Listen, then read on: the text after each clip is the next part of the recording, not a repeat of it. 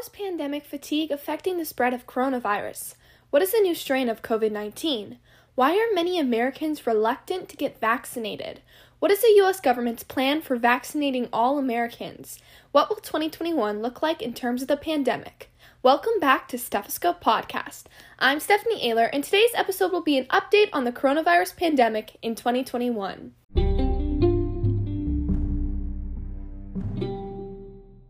Part 1 How is pandemic fatigue affecting the spread of coronavirus?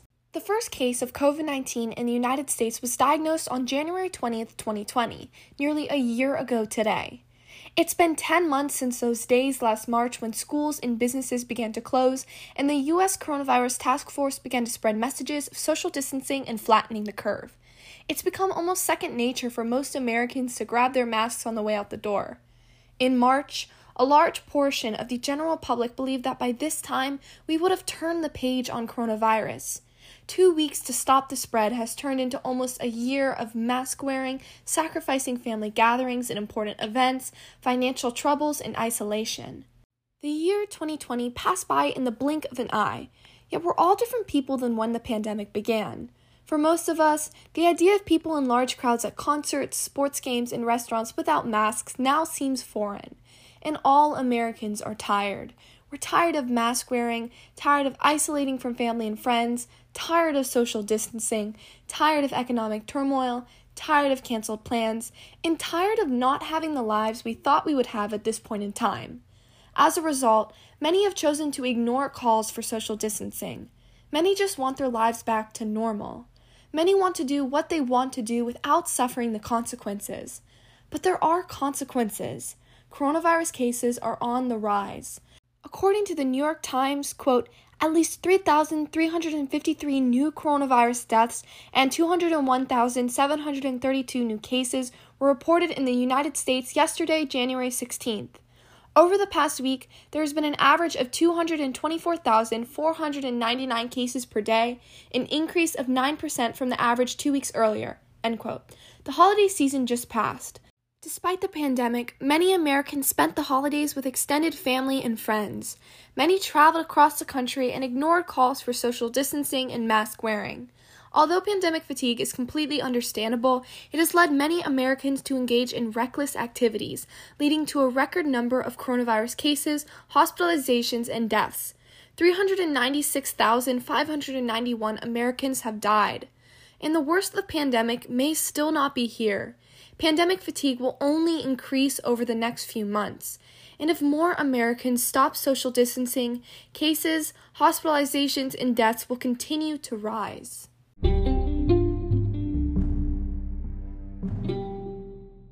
Part 2 What are the new strains of COVID 19? Recently, scientists and news outlets have reported newly detected strains of the coronavirus.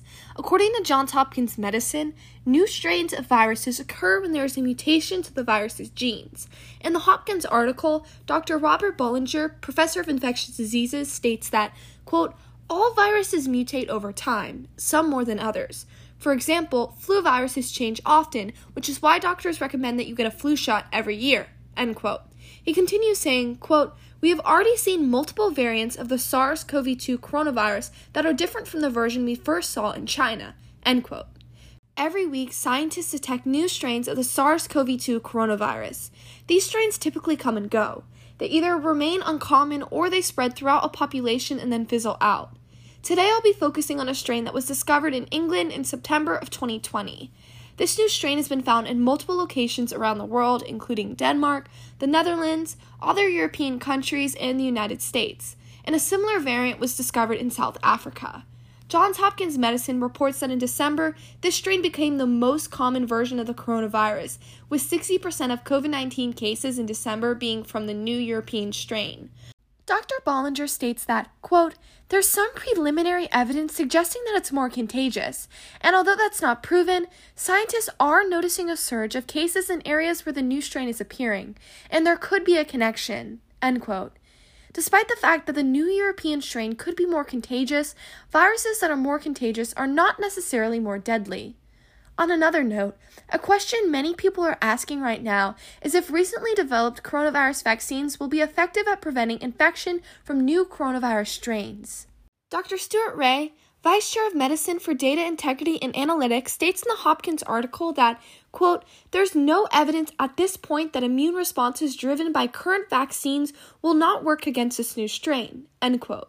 As new versions of the SARS CoV 2 coronavirus emerge, scientists will continue to monitor testing and vaccines to ensure they remain effective.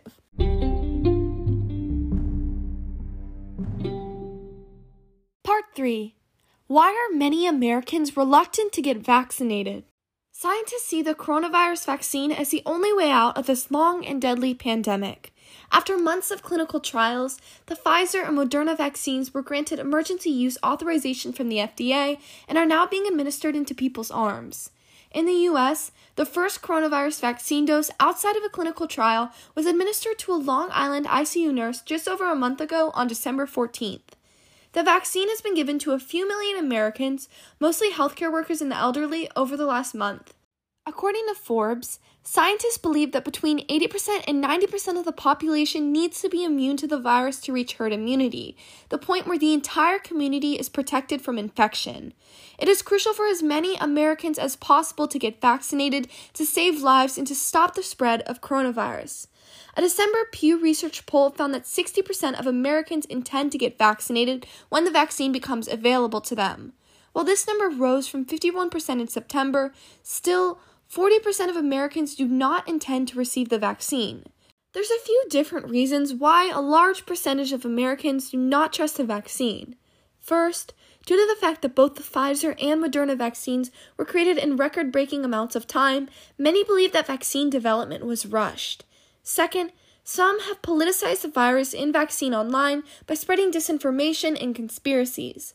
And third, many Americans have historical reasons for distrusting the medical community. Government and public health officials can combat mistrust in the coronavirus vaccine by educating the public about the extensive measures that have been taken in clinical trials to ensure its safety, and by leading by example by getting vaccinated themselves. Hopefully, as months go by and more and more people receive the vaccine, the number of Americans hesitant to get vaccinated will decrease.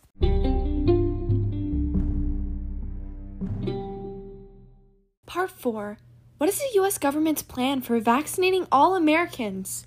In a few days, President elect Joe Biden will be inaugurated. He's tasked with distributing vaccines to millions of Americans. Recently, Biden announced his plan to vaccinate 100 million Americans in the first 100 days of his administration. According to Vox and CNN, to meet this goal, his plan includes increasing federal involvement in opening up new vaccination centers, launching mobile vaccination units in underserved communities, reimbursing states for National Guard deployments to support vaccinations, expanding vaccine availability in pharmacies, and targeting marginalized communities that have been most impacted by coronavirus. Additionally, the president elect will maximize vaccine manufacturing and boost vaccine supply by using the Defense Production Act. He also plans to expand vaccine eligibility to include Americans older than 65 and essential workers such as educators, first responders, and grocery store employees. Another aspect of the president elect's plan is to increase the public health workforce to help deploy the vaccine across the country. This includes allowing retired medical professionals to help administer vaccines with appropriate training. Another aspect of Biden's plan is to release the majority of the current vaccine supply right away. This contrasts the current plan, which holds back half of the supply for second doses. Biden has explained that a small reserve will be held back for any unforeseen shortages or delays, and that as manufacturing ramps up, there will be enough vaccines for everyone to receive their second dose on time.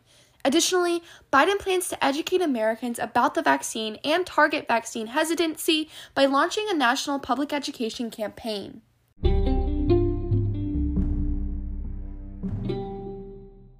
Part 5 What will 2021 look like in terms of the pandemic? While much of the future still remains uncertain, there are a few things about this year that we can anticipate.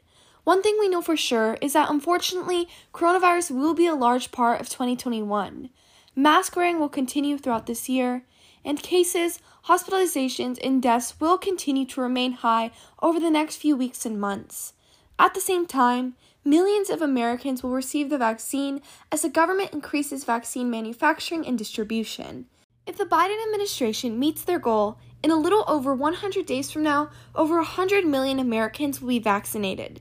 In the fall and winter of this year, most of the American population will receive the vaccine, and we can hope that by the time 2022 is here, we can return to enjoying gatherings with family and friends. Thank you so much for listening to Stethoscope. All sources used in the creation of this podcast are listed in the description of this episode. Once again, I'm Stephanie Ayler. Be kind, stay safe, stay informed, and I'll see you next time.